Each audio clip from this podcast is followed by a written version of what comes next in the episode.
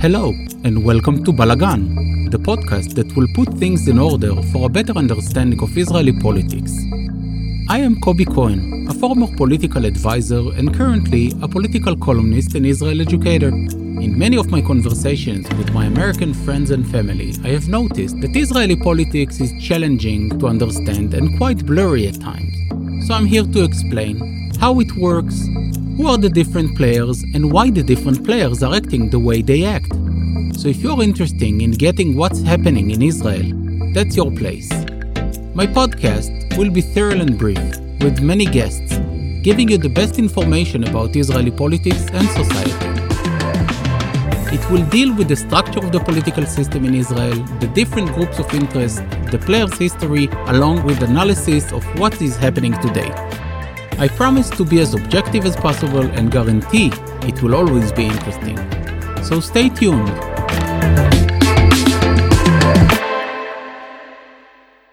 So, welcome back to Balagan. And today I have another special guest who's going to talk to us about, I would say, some explosive topic, and that's uh, why Israel is like Donald Trump.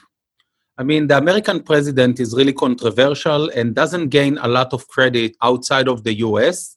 But in one state, in the Middle East, he gains to a lot of recognition. Maybe it's more than one state, by the way, but we're going to discuss it with our guest. But first, allow me to introduce him. Kobi Barda, a dear friend of mine and the author of two books. One of them that is relevant for our today's conversation is The Key to Understanding Donald J. Trump the president who broke the rules of the game. Kobi was one of the first ones to identify Trump's strategies and tactics and the way he worked with the media and with the politicians. And I can say from first hand that uh, Kobi was one of the first to say that Trump is going to take the presidential elections in 2016. We're not going to discuss what's going to happen in a month and a half in America, but we will discuss with Kobi what is going on between Trump and Israel, Trump and Netanyahu, or Trump and the Middle East in overall. So, Kobi, welcome. I'm really happy to have you here. And I'm handing the mic to you. First, uh, let me thank you and your audience uh, for hosting me. We'll start with a little disclaimer in which I think it's very important to understand. I'm trying as a researcher, I'm currently a PhD candidate in the University of Haifa, uh, to look at things in a perspective that is within the shoes of the current person that I'm as historian trying to figure out. So basically Donald Trump is not historian point of view because it's a present. It's not exactly related to the uh, historian point of view, but I'm trying to deliver his point of view to people that most of the time have a bias about him and then it's very hard for them to try to understand why he's doing what he does and what is uh, usually the, uh, if you want to call it, the mastermind behind understanding what is Donald Trump. So the topic that we were trying to discuss today is the special relation of Israelis to Donald Trump. And by the way, this is also, you can see in the numbers, Pew Research, the last one, gave more than 70% of Israelis proving Donald Trump. This is by far the most impressive numbers for President Trump that we know usually in the United States is somewhere between 40 to 50 percent, depend on the time, depend on the poll company. And second after Israel is the Philippines with 58 percent. So if you can try to get the overview of uh, what is the nation that is approving Trump more than any other nation in the world, that will be the Israelis. And one can ask himself, how come that Israelis, which are Jews who live in the Middle East, and the Jews who live in America, have such an you know, it's like a black and white because that's almost the same numbers, but just the, opposite. the other way around. Yeah. The opposite, exactly. I don't remember any president in the history of the United States that Israelis were so approved within his special relations to Israel. And if I try. Maybe Clinton, right? But I'm not sure of that also. I think that, you know, Clinton may be in the peak of the days of the peace treaty with Rabin, but then when the bombing started, I don't exactly remember the numbers, but I don't think that any president was in such a high rating, such the current uh, president has with Israelis. And you know, the question that needs to be asked is how come a president that you know most of the world, if you want to call it, look at him as a vulgar, as an offensive president, is being so cherished and so loved in just one nation all around the globe. And if you try to go under the skin of the Israelis and try to start to understand what is it so different in President Trump versus other president, I would start with who was the president before him. And the president before him was President Obama. And at the beginning of the Obama era, at the 2008, when he was just elected, there were a lot of Israelis. I don't exactly remember the number, but there were a lot of Israelis who approved President Obama because there is no question related to his charisma, to his magnitude, to his story to become the first black Afro American president in the history. And so, at least at the beginning, there was very strong ties between Israelis and the President Obama. But soon enough, and I know that now there are a lot of people who, within the Obama administration, who would say that that was one of the biggest issues or the biggest problem that break between Israel and President Obama was when he decided to make his trip to Egypt and and not to stop for a visit Israel. in Israel. Exactly. And that's where Israelis, which extremely, extremely begging for gestures, did not receive. And people here in Israel look at that as, if you would like to say, spit in the face, okay? That the president wouldn't mind just to stop by to go visit Israel, you know, as a gesture. And obviously later, especially as the Iran deal started to make kind of um, approaching into the finish line that the Obama administration tried to deliver, the feeling, the sense is that America throwing Israel under the bus. So, what Israelis, unlike American Jews, have is the existential threat of a second Holocaust. And usually, Jews who live in America arrived before the Shoah. Most of them. They arrived at the end of the 19th century, the beginning of the 20th, 20th century, century right. and they boomed and flourished in America. And weren't part of the Holocaust as a story. Yes, of course, there are uh, refugees who eventually escaped or flee to America, but it's not the vast majority. And people who live in Israel here either have a relative who was first, second, or third generation to Holocaust, and the story of the Six Day War when it was also again existential threat to the Israelis.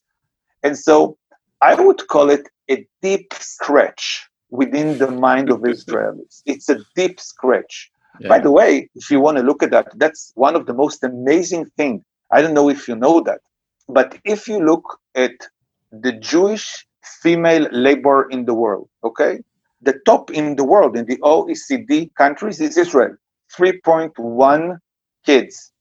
Okay, that's the top yeah. in the world. Second is Turkey with 1.8. You know who is the lowest in the world? Jewish female from California, which is 1.3. So look at the difference between a Jew who live in Israel and a Jew who live in California. It's the two opposite because you know if you ask a young lady in California, the way to fulfill herself is to go on the course on, on the career to get a better paying job, not get married before the age of 40. Whereas in Jewish ladies who lives in Israel, the most important thing is to carry on the torch okay? So to get more kids and have a big family. This is one of the most important israeli values. Even in secular families of we must course, say. I mean course, i think course, that the average secular family will have the 3.8 kids or three kids you know at least. yeah. Yeah and you know even what more than that kobi? If you look at the russian who made aliyah to israel usually they would have 1.5 kids. When they arrived or attend to israel they would have at least 2.5 or three kids, which is amazing because they're adapting themselves to the way of thinking here in Israel. So they flee from Russia, Soviet Union, where they had 1.5 kids and a dog. And when they come to Israel, they become part of the DNA. So this whole exposition, if you want, to the story lay us to the feeling most of the people who live in Israel that at the end of the Obama regime, it was some of Israelis would call him anti-Semitic. Some of the Israelis would call him Barack Hussein Obama. In order, when they say Hussein, is to emphasize that he's a Muslim, that he hates the Jews. Even though, and I open brackets for that, that he was the president that signed on a 30 billion dollar 10 years uh, treaty with Israel.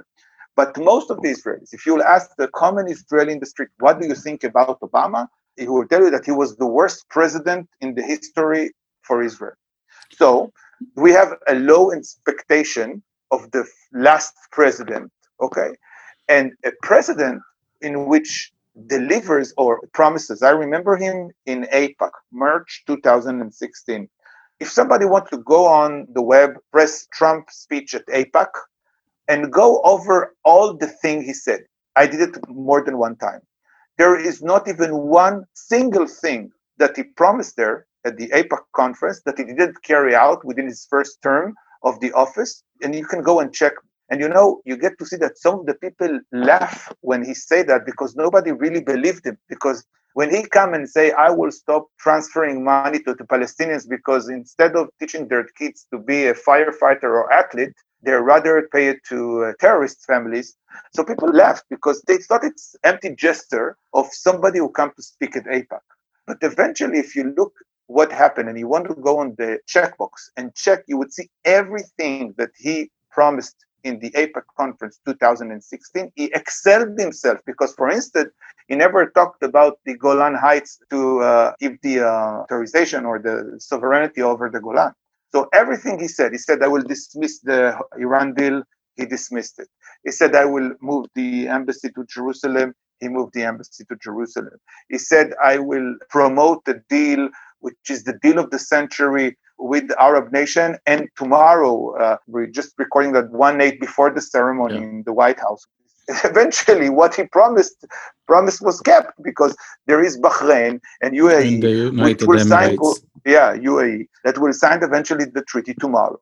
But everything that he promised, eventually he delivered. So people look at that, and most of them don't understand the real approach of him, which is related more to the evangelist, and we'll talk about it a little bit later. But they look at it as pure Israel, as a non-filter relation between President Trump and Israel. And they say, why do I get all this good? Why he love me that much? Why does he just keep giving and giving and giving? It just never stops. Even in places like, you know, for instance, uh, ICC in Hague, when he said, if somebody will keep on prosecute the Israelis, we will hunt him down. And this is exactly what's happening because they start now, they have three phases of uh, prosecuting the prosecutors of the Hague Court. Okay, and you get to see that Israel is the main key issue of that current president. And for Israelis who look at that, they say, wow, it's so good. why do we deserve all that? So this is why Israelis look at uh, President Trump as a unique figure, as a president which try uh, as hard as he can to push against the Muslim countries for the Israelis. And they carry out the goodwill of him and they just want to reply him back with love because, as I told you, which was the first mistake of Obama, Israel is looking for love. They want those gestures. That's, by the way, I believe the relationship will be so much better than the one that uh, signed with Egypt or Jordan, because you get to see that it is going to be a warm relationship. And this is the most important thing to Israel is to be welcomed, to be warmed by the other side. Well, I think you were mentioning what Obama did and what President Trump did. And we can also say when you were talking about President Obama's visit to Egypt and then he made the famous Cairo speech, and many people said that he lacked to understand what's going on in the Middle East. It was also something shown throughout the Arab Spring, where he supported the rebels in Egypt, and then we got the Muslim Brothers. And on the other hand, President Trump's first visit to the Middle East was actually to Saudi Arabia, stopping in Israel, and also gaining other results. So when we're talking about that, we have to compare those two speeches. I don't know if Trump was doing it on purpose. It was his first trip, right, as a president. That's what Obama did the same thing. I mean, yes, President Obama, Arabia, if I remember correctly, that was his first visit to Egypt. And Trump did the same thing, but to Saudi Arabia and stopping in Israel. Mm-hmm. Right. That was the key element, most important thing that Israel, I think it was the first or the second trip of him. I think it was the first, but it might be something before that.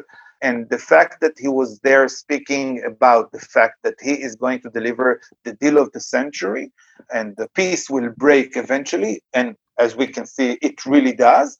And I believe, by the way, that after the peace treaty, if we will check next year, you will see that the President Trump will get much more favorite rating within the Israelis, maybe towards the 80 or even 85%, looking at that angle as something he said and delivered. Some will debate with you whether it's a part of a general peace treaty with all the Arabs, but definitely there is a shift here with the Arab states, or I would say the Gulf states, policies with the Palestinians. And I think that one of the things that Trump did was actually asking for more accountability from the Palestinian side. And that's something that other presidents lacked of doing. So that was also something that Israelis said finally, somebody is putting the Palestinians in place. I mean, we can discuss also what's happening with UNRWA because not a lot of people actually know what's going on. That you have two agencies dealing with the refugees one of them is UNRWA, and the other one is for general refugees from all over the world. And he was the first one to really say, hey, listen, this thing doesn't make any sense. And starting when we have refugee rights that people can inherit. Right. And he cut the budget of $250 million for that. And you know, eventually, one of the things that I discovered within my research, uh, my thesis was about uh, Si Kenen, which was the, the, the first CEO of, AIPAC, AIPAC, the founder of AIPAC, exactly. And what I found is that we, in 1952, which was the first time ever that Israel received money from United States, it was via a regional agreement in which Israel was compromised for letting Jews from Arab country flee to Israel, and the rest of the Arab world got money for Arabs who flee from Israel to Arab places such as Syria, Lebanon, Jordan, Egypt, etc. Each one of the countries received $75 million, and that was a sum that paid for governments as a reconciliation or as a money pushed from Americans to the region to uh, help those countries with the sub of population and put that in aside. Okay, so the numbers by there was almost the same. About 750,000 Jews of Arab countries, my father, one of them, came from Libya, flee to Israel after the 48 war, the independence war. And exactly the same number flee from Israel or Palestine, if you want, back at this day, Palestine mandatory, yeah. British Palestine. Or British Palestine, yeah, to the uh, next door neighbors. So um, even in that aspect, the uh, UNRWA, which, as you said, already more than three now, it's fourth generation inheriting that, and you can live in Beverly Hills in a mansion worth ten million dollars, like Gigi Hadid. Still, exactly, and you will be and you will be a refugee, a poor refugee, and that's bizarre. That's weird. By the way, this is one of the most important thing here, and I'm not trying to sound patronized because I really do want to have a peace agreement with the Palestinians. But I think that what Donald Trump is doing with almost four years is shrinking them. And you know, we're living in the Middle East, and Middle East everything is bazaar. Okay, it's a flea market, right? It's a bazaar. So as long as you in the bazaar feel that you have an upper end, you won't make any steps forward to try to promote any peace treaty. And the Palestinians, don't forget, had three very important, if you would like to call that, circles, okay, of influence. The first circle of influence was the immediate neighbors, the Arab neighbors, which was, if you would like to call it, the immediate back to lean on, okay, represented by the Arab League. You know, everything started in Khartoum back in the 60s. Uh, the, With the three no's. Yeah, exactly, the three no's to the establishment eventually to a state. The second circle was the circle of mainly European countries that suffered from, if you would call it, um, inconvenient within their countries themselves. A lot of Muslims immigrate living in Germany, in France, in England, in Ireland, everywhere. And every time there is a military operation, they would go, there's unrest, people go outside, uh, etc. And the third is the whole world. So if you look what happened in 2012, what started the Arab Spring, everybody then understand that if you solve the Israeli-Palestine conflict, okay, then it doesn't mean that you will solve the problems within Yemen and Saudi, the problem within inside Syria, Iraq, etc. Yeah. Because the 100 within years, the Muslim world, what you can say exactly. But you know, back in the days, everybody believed that if you would solve the Israeli-Palestinian problem, that that will be the whole core of the problem of the instability in the Middle East and from the Middle East for the rest of the world. So that was the first domino who fell. Okay, second domino to fall was the domino of the both the European like uh, right leader, a lot of national leader, and Donald Trump. Okay, that came and they look at uh, Islam as something that they need to push back. It's a Sebastian Kurz in uh, in Austria. You see that Orbán in Hungary and others.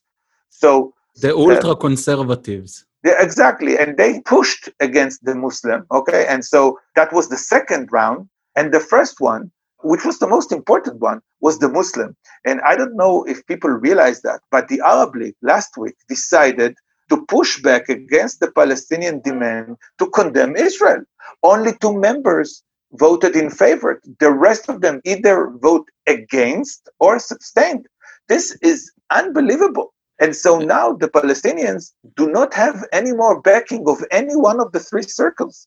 So they are now in a position, I think it's still transaction position because the current uh, leadership doesn't want or willing to go the extra mile to come up for an agreement with Israel. But I believe as Abu Mazen is growing very old, he's 84, the next one that will come after him, maybe very fast, will push forward for a deal. And as much as I read the New York Post today, that Bibi gave Trump four years of non-annexation promise for the deal. Uh, no I believe, way. Yeah, I believe that such. Joking I believe surprise. that such. Yeah, so I believe that even though he obviously said that it never happens, just I like he said it never happened with the F-35s. F-35 uh... exactly, yeah, calling the Pinocchio story. He just can't say anything, uh, you know, without uh, telling a lie. But I believe that that was the deal that was delivered. And in that sense, if President Trump, and even if not President Trump, I think that also Obama, he was in favor of that peace treaty. And I believe that within the scope of the few next years, when the leadership of the Palestinian will uh, change and somebody that is not uh, very old or very radical will replace it, I believe that there will be the path to peace because they have no more backing. And in that essence, I think uh, now I'm talking as a historian, we can never understand things within the scope of time. But within 20 or 30 years, when we look on the presidency of Trump and try to understand what was the most important breakthrough to a peace treaty, would be this changing roles in the table. Whereas uh, United States stopped being honest broker slash pushing to the Palestinian side in favor of the Palestinian side because you're Israelis, you need to be the grown-up brother if you'd like. He just switched the table and he started to push back the Palestinian. And that is a fresh way to look at things that, you know, maybe eventually will work because people kept trying to go at the same path for 40 years and accomplish nothing. So we don't know, but there might be an option that it will work. And I want to circle back to the beginning where you said that uh, Israelis and American Jewry are just the opposite with the numbers of supporting President Trump. Uh-huh. And I'm wondering because a lot of the criticism is after the president decided that he's going to move the American embassy to Jerusalem, for example, or he recognized the Golan Heights as an Israeli territory that a lot of the people said, listen, he can't be, or the US lost its place as an honest negotiator because it's very one sided. And I would like you to put a glance on the evangelist support or the reasons, actually. I mean, I'm going towards the evangelist support, but maybe you can enlighten us on why actually he's doing it. I mean, is it because he's so connected to Israel and to the conservative Jews here? Or is it because of his uh, evangelist supporters? Or is it a combination of the two? Or maybe he just liked the tanning and he thought that in Tel Aviv he can tan just like in Florida. I don't know. well, I have to tell you something. Look, Donald Trump understands politics. And this is something that uh, people who doesn't like him fail to understand. And they might be surprised again in a month or so to come. Because failing to understand is tactics, is way of trying to crack down the path to victory in election. So basically, if you're looking at the election, the first round, 2016, what you see is that at the beginning, the most important thing for him was to cover the base of the evangelists. Okay? Now we're looking at a guy that back at the 80s was a democratic registered um, he was donating money to and donating money and in meet the press in 1999 he said that he is pro-choice so something that everybody makes even if you don't like him if, if you despise him even if you think that he's ignorant and fool, you would have to ask yourself a question honestly ask yourself how does a person who was never elected even to the Trump Tower building executive board. Yeah. Okay, he, he, was never elected to anything. To anything. Managed to win the highest job in the land. Okay, I mean, look at that. There was only one president to that, and it's also not something that we can say that is identical.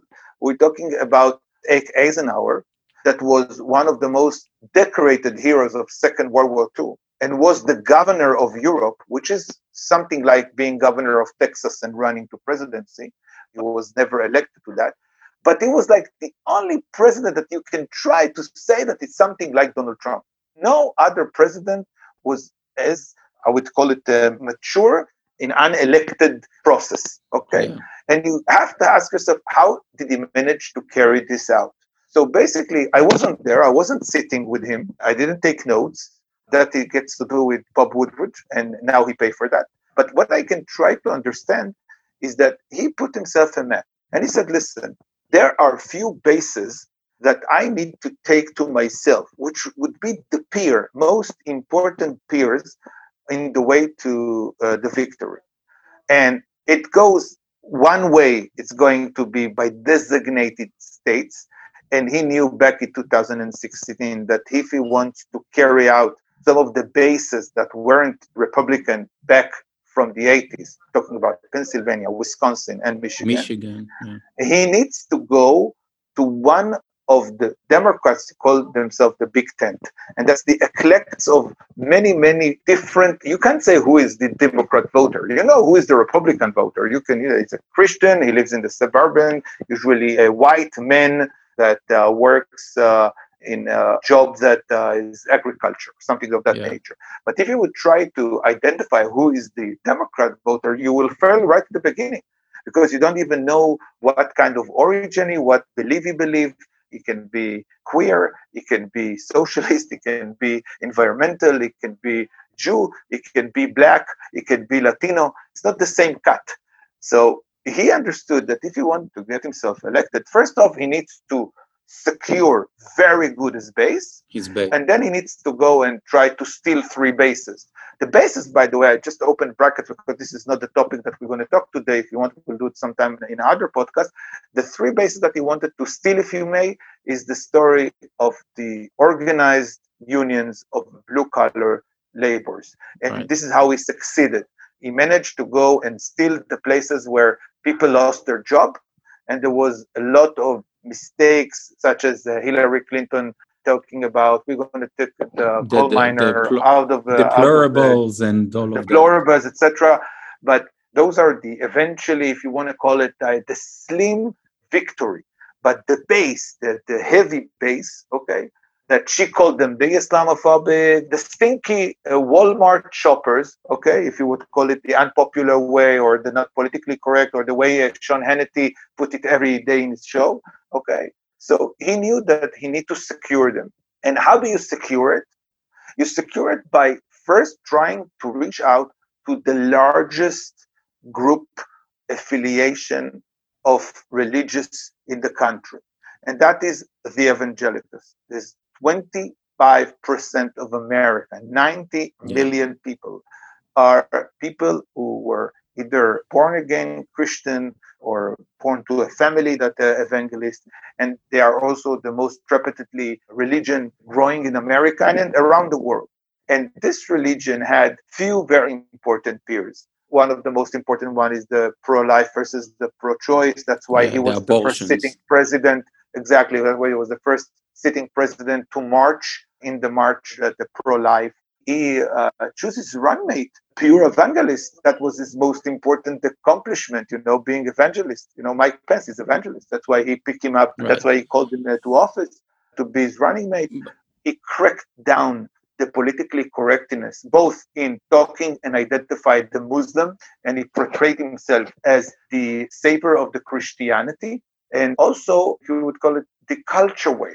Remember him talking about there is no more Merry Christmas, George, just Happy Holidays. When I'll be president, they will stop to say Happy Holidays. They will come back to say Merry Christmas. There were a lot of affiliation where the evangelist really liked the tone, the way, and the attitude of him talking about those issues. But I think by far the most important issue carried by President Trump was the story of Israel. Now, you have to understand that this is exactly what is now my research for my PhD. I'm looking at the growth of the evangelical movement at the 80s and the 90s until the uh, act of moving the embassy to Jerusalem 1995, which was the peak that is the border of the historical uh, outlook in my piece. Jerry Falwell, back at the 80s, at the early 80s, identified Israel as one of the core issues that a believer need to address to Congress or somebody or nominee for presidency. And therefore, where you understand, as Donald Trump understood very well, that in order to feel the will of the evangelical and not to come up like as poor as Mitt Romney did in 2012 when he did went out to vote, and that's among other reasons why he lost the election. He needs to be even more right to the demands of the evangelicals themselves. And this is exactly what he carried out. So he identified Israel and he understood that Israel is one of the most precious, important thing for them. By the way, not all the Israelis would prove their point of view, not in the religion affiliation, where some of them, not all of them, but some of them, 20% of them look at the uh, second coming prophecy and they yeah, want the Armageddon and the rise exactly. of Christ and uh, all the Jews will return to Christianity, which is the original Judaism. exactly. By the way, Begin was asked about that because he was the first to found those connection relations, them, yeah. the connection with them. And he said, well, you know, when uh, Christ will come, we will ask him, uh, excuse me, have you visited here before? If he will say yes, I will convert to uh, Christianity. So it's very funny, his reaction. But I think it symbolizes a lot of, if you want to call it the cynical, or if not cynical, the realistic political science uh, leadership. This is an Ascola, the yeah. looking at the options of carry out people with a completely different ideology of you in order to promote things that within your core values. So many Israelis don't like that, and many Israelis don't like the fact that they're talking too much about Judea and Samaria. So I mean, some of them are coming even now within the Corona banning. They are some donating. of them traveling, donating and traveling to Judea yeah. and Samaria to uh, volunteer there. You know, uh, in harvest the uh, grapes in order to wine or whatever. So yes, the problem is that if they know them, not all of them know them, but if they already know them, some of them don't like them. But it's not important because for Donald Trump, they are the client and he's looking in order to fulfill their demands or their wishes in order to maintain the base.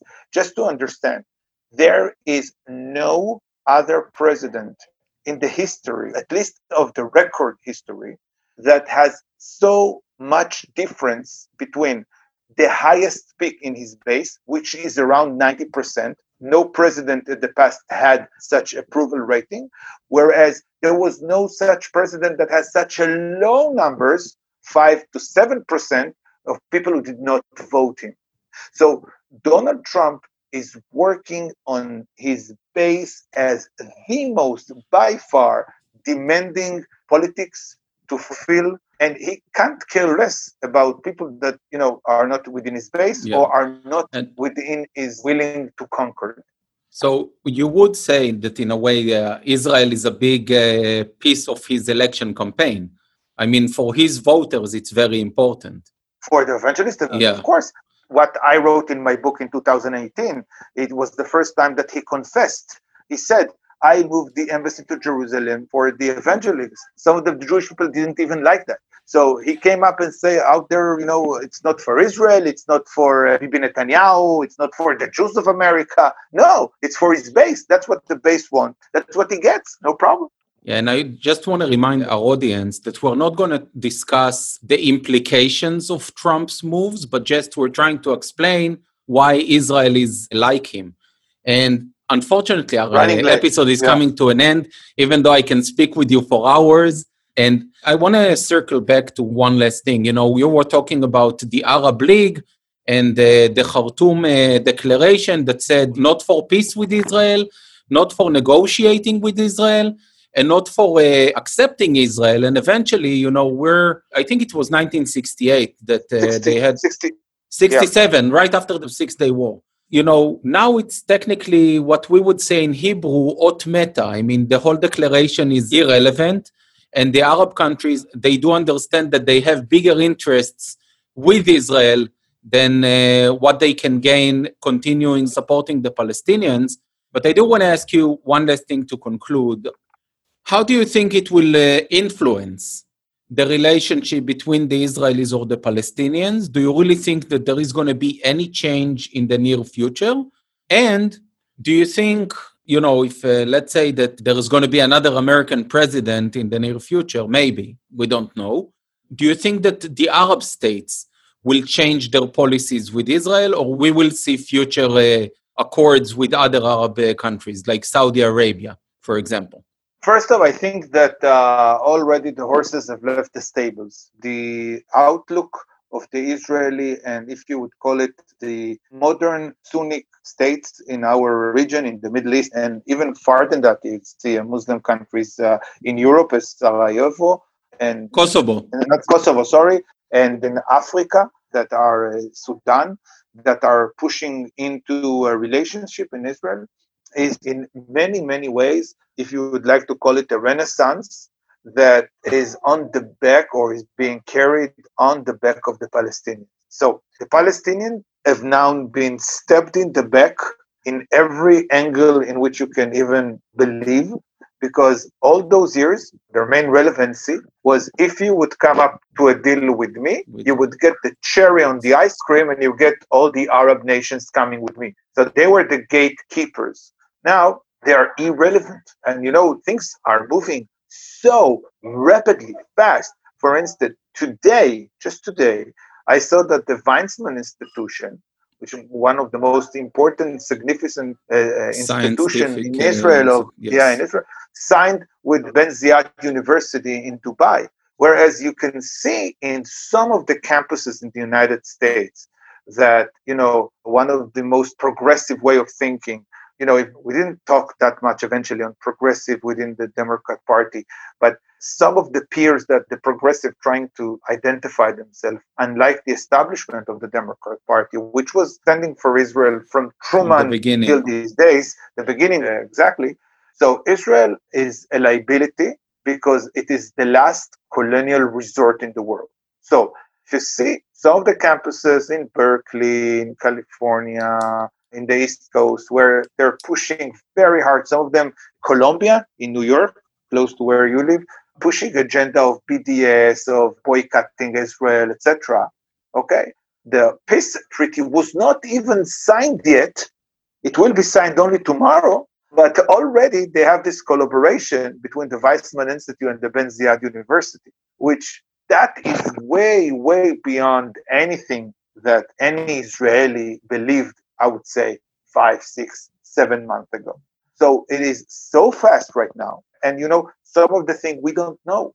We don't know what is the real estate that the IDF is going to get just on the coast of Iran.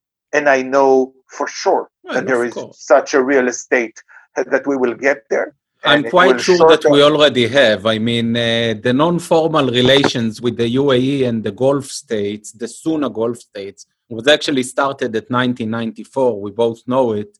So I'm quite sure that we already have this, uh, you know, the military and the intelligence uh, collaboration against Iran. We didn't discuss Iran, you know, which is a bigger threat to the Gulf states. I mean, it's a lot to cover. And I think, you know, Kobi, you do a great work with that. And we will continue our, uh, in another episode to speak about those topics, to bring them. Um, yeah, we can settle to a meeting right after the election to see what is the next four years are uh, going to look like.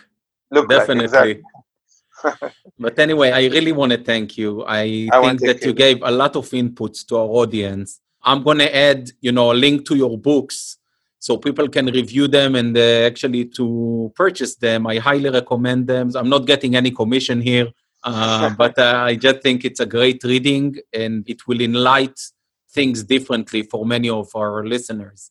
So thank you very much, Kobi, for joining me today, for joining us and enlightening us. And thank I'm you forward for recording with you the next time. Yeah, I'm looking forward as well. Thank you very much. Take care. God bless. Same. I hope you enjoyed today's episode and wanted to thank you for joining me. If you like my podcast, feel free to rank it and share it with others. I also invite you to subscribe to my podcast so you will get updates when a new episode is on the air. And last but not least, I invite you to check my website, Balagan, www.balagan.ltd, for more content about Israel's history and politics. Bye for now, and have a great day.